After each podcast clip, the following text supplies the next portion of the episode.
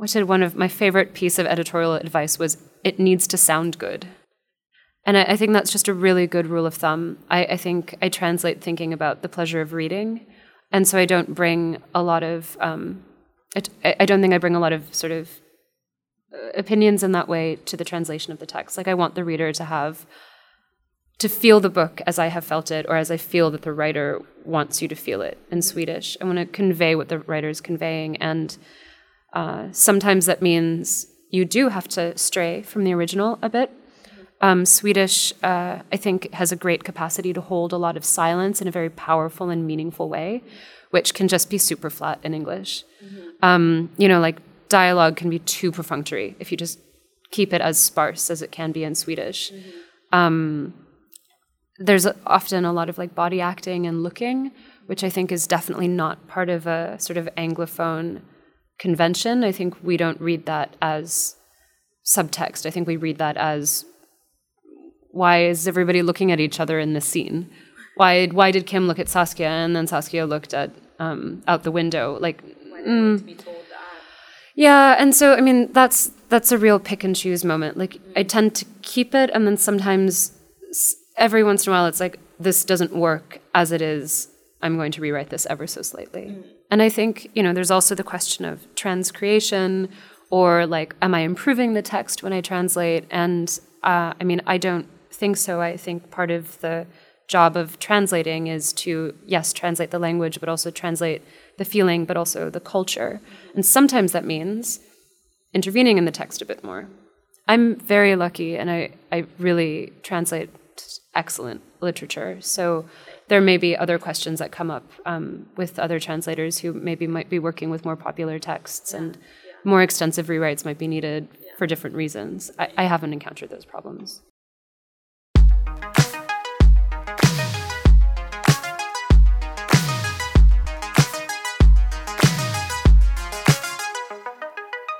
Welcome to Crossing North a podcast where we learn from Nordic and Baltic artists, scholars, and community members to better understand our world, our communities, and ourselves. Coming to you from the Scandinavian Studies Department and Baltic Studies program at the University of Washington in Seattle, I'm your host, Colin Joya Connors.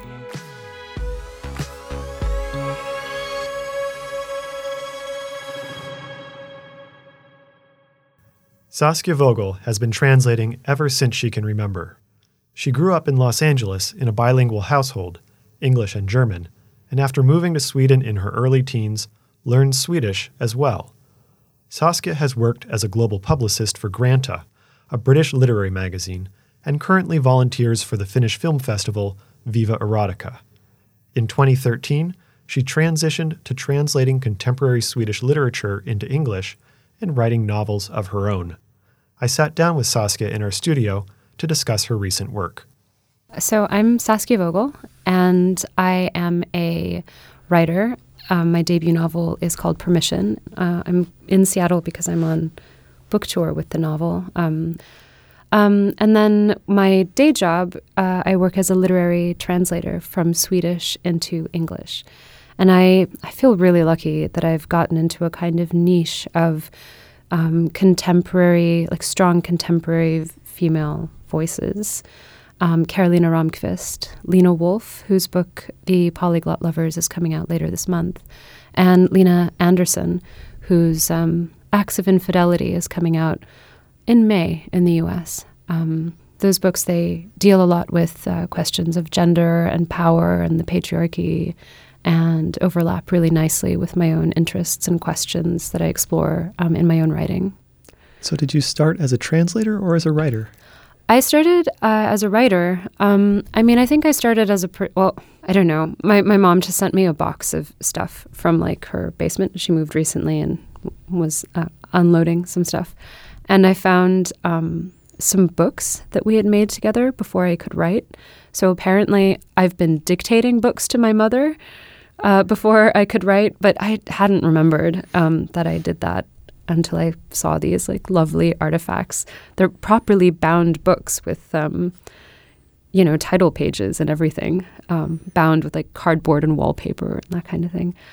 I think for a long time I was primarily interested in storytelling. I was just really, really interested in lots of different kinds of storytelling forms. I um, was really interested in film for a while and visual storytelling, but I think the sort of simplicity of myself and the page and being able to create anything you like with just a pen and paper, I think um, that, that made me uh, choose writing over a much more complex career like film, I suppose complex as in you need a lot more people to make a movie. yeah. Well, could you tell me a little bit about your debut novel then? What is it called? Sure. My novel's called Permission. I I set out to kind of write the least sensational book possible about a topic that's often sensationalized, which is BDSM, sexuality, sort of fetish subculture. Um, but really, it's a coming of age story about a girl called Echo who loses her father really unexpectedly. Then she moves back home with her mother, and they don't have a very good relationship, and there's not much to do at home. And she starts kind of spying on her neighbors, and her neighbors, her new neighbors across the street. It turns out it's a dominatrix who's setting up shop in one of the suburban homes together with her renter, but also a long term client of hers called Piggy. And they enter into a sort of healing relationship that is friendly but also intimate and erotic at times. Um, and I suppose it's a book that looks at, you know, what do we do with our pain? Like, we're all going to go, we're all, we'll all experience loss and pain, but how do we how do we process it? And also the healing potential of certain um, BDSM practices, which I think I look at in the way that some people might look at sort of massage as body work, that kind of thing. Um, and taking a, I put the erotic very much in the center of this novel, and I wanted to tell the story through a kind of sensualist perspective. Um, yeah. So BDSM is not a very public culture. How did you prepare for writing this novel? Well, my uh, I, when I moved back to LA after I finished university in London, my best friend was living in a house share in Los Angeles with a group of people who were really involved in the sort of fetish nightlife scene in Los Angeles in the early 2000s. There was a real moment where there were a lot of clubs that were sort of um, more and more visible and um, parties and nights. And so there was kind of a great sort of public moment, I suppose, or a real nightlife moment. And um, I was really impressed. I was maybe 23 and had never seen, I guess, non heteronormative relationship structures and people really challenging and questioning the roles that they otherwise maybe were expected to play by former lovers or their family or society. And um, I did an MFA and wrote a very not accomplished book at all, kind of just telling the sort of their stories. I think I was trying to be like Gay Talese or something with Thy Neighbor's Wife, but I, I did not know how to handle a book of reportage at that age. And eventually those stories kind of some drifted away, some felt like some I just didn't think about so much anymore, but um, there are a few stories that stuck, and those turned into Echo and Piggy. You mentioned that some of the novels that you've translated from Swedish have had similar themes dealing with gender and sexuality. Mm. Did that influence how you approached your novel? Absolutely. I mean, I think thinking about the word permission, I think reading like Lina Wolff and Karolina Ramqvist, whose books I was translating while I was working on my novel, kind of gave me permission to experiment formally in certain ways, but also um, Karolina uh, Ramqvist's book, The White City, is about a woman who's kind of lost all of her resources, a sort of gangster girlfriend who no longer has access to the sort of power structures that kept her in a very protected, uh, luxurious space. She's powerless. And, you know, it's a book about being powerless in a way and, and reversals of power. And, um, you know, there were certain scenes in that book that really helped me think through the questions I had, I guess, about power dynamics in um, Los Angeles culture in a sort of post Weinstein, like Me Too world, it was those sort of questions that had been in my mind, but uh, we didn't have Me Too yet when I started writing the book. So um, it's been really interesting to have a new language to use when talking about the book. Mm-hmm. Yeah. Do you think that in the wake of Me Too that culture is is changing, or is it the conversation that's that's changing? That's a really, really good question. Um, off the cuff, I would say the conversation is changing. I think it'll take a little bit longer for the culture to change, but as the conversation changes, I think inevitably the culture will change, hopefully. Um, but what's really lovely, there's this one scene. There's a dinner scene in Karolina Ramqvist's The White City, and there's a dinner scene in my book, and they're both dinner scenes where um, the powerless female character is having dinner with somebody who has power over them. And um, she's on this is it a date is it a is it a business meeting with this guy and I, I when i wrote it pre me too I, I was wondering how it might be received by readers how it would be read. If it might be kind of dismissed as oh well that's just echo and van. That's not you know a general cultural phenomenon which it felt like a general cultural phenomenon at least in los angeles this sort of um, uncomfortableness that we now can sort of that we now have an entire context for and a very clear example of the power structures at play that have um, been used to take advantage of people who have less power by people who have more power.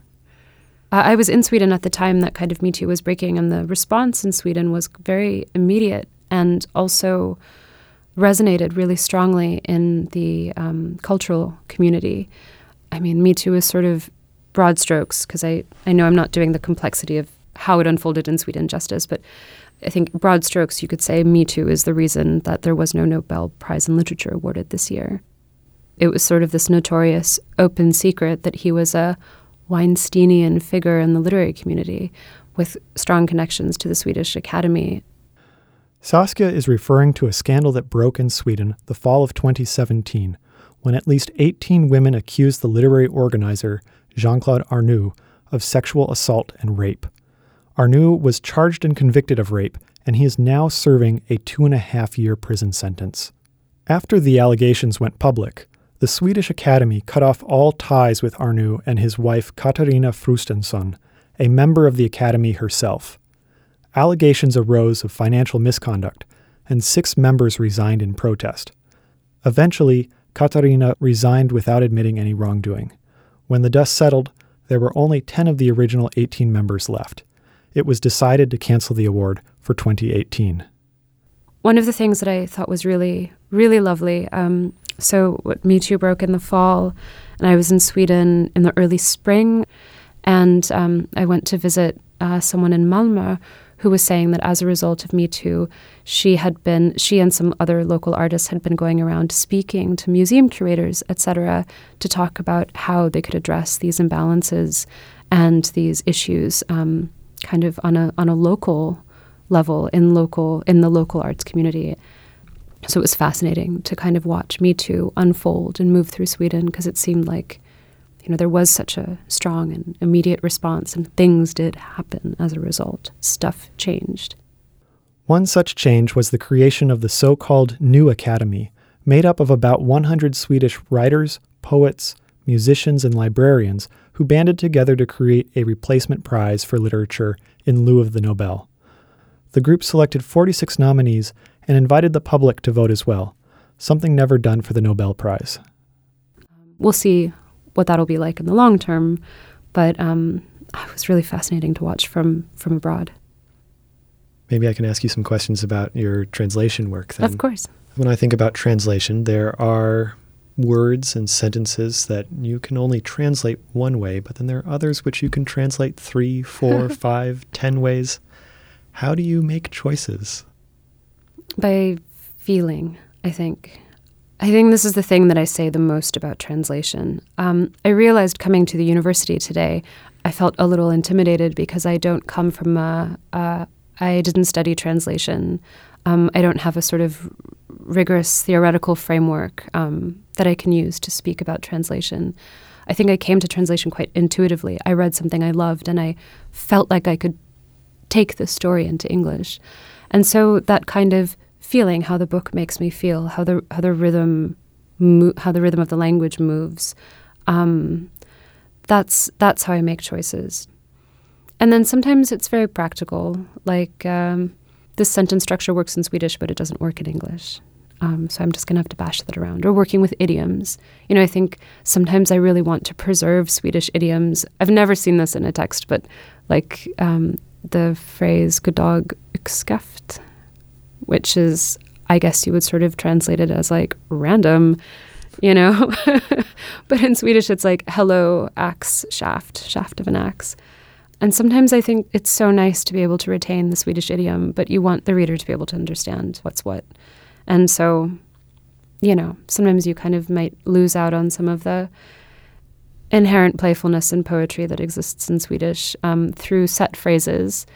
Um, so in Swedish, solkatter, um, it's the sort of, you know, sort of spots of light, of sunlight that like filter and or like maybe scatter on a wall, you know, like um, light filtered through the trees or um, that end up with these sort of like glowing, beautiful spots of light um, on the floor, on the wall, on your skin.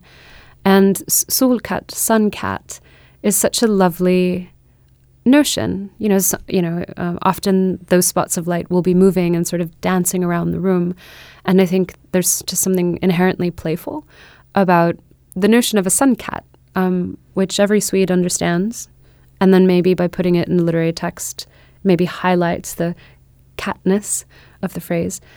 But in English, um, in sort of translators' forums, there was a recent discussion, um, and people were sharing how they translate sun cats. And some, you know, some stick with spots of light, and another person, I really like this solution. They were, again, back to feeling, sort of translating kind of the notion of sun cats. So, you know, like spots of light pouncing around the room to sort of bring the idea of like a feline quality to the description. Um, I think that's that's really nice. Do you have um, sort of a goal of how you hope people will, like, what kind of experience that you hope they'll have reading a book that you've translated? I, I don't. I don't know. So the thing with translation and, and translating and writing is. Um, through translation, I've had a lot of practice letting go of things also when I was a publicist. So, I mean, that's maybe something um, important to bring in. So, I, I used to be a, the publicist at Granta magazine, and you know, I would read reviews of the issues that we had done or of certain stories in the issue, and sometimes people just get things really like that. It's just you can see that they're reading, they're not reading the same text that I was reading, maybe. Um, and I had that also reading reviews of translations that I've done, and you know, you just see that people like as soon as the text leaves your hands, it becomes somebody else's. As soon as it and you give you give it to the editor, it becomes somebody else's. And um, yeah, so I feel like I've had a lot of practice in terms of like letting things go and trying not to have those expectations. Um, yeah, and just to, to let the texts belong to other people. Um, I'm really happy, I guess, in a post Fifty Shades of Grey kind of world that the conversation around BDSM and like fetish and sexuality um, I think is in a different place. So I think people are able to read permission, um, kind of, kind of with, with enough background information so that they can kind of.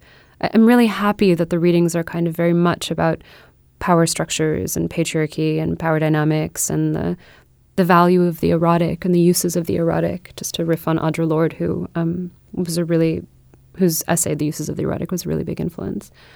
Um, and so that makes me really happy. And I think I would have been having a much harder time right now if the book was maybe being read in like wildly different ways, you know. But, you know, some people prefer Piggy to Echo. I love them all, you know. Um, yeah. And I'm really proud of the translations that I do. So, like, there I feel like I'm facilitating a conversation. I'm I'm adding something to the Anglosphere. Um, and that's what makes me happy.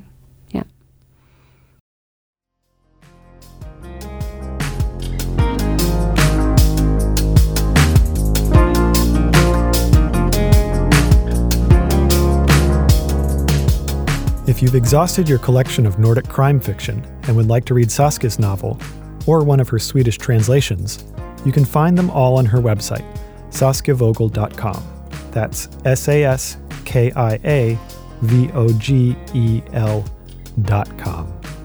Links to her website can be found in the show notes for this episode or on our website, scandinavian.washington.edu.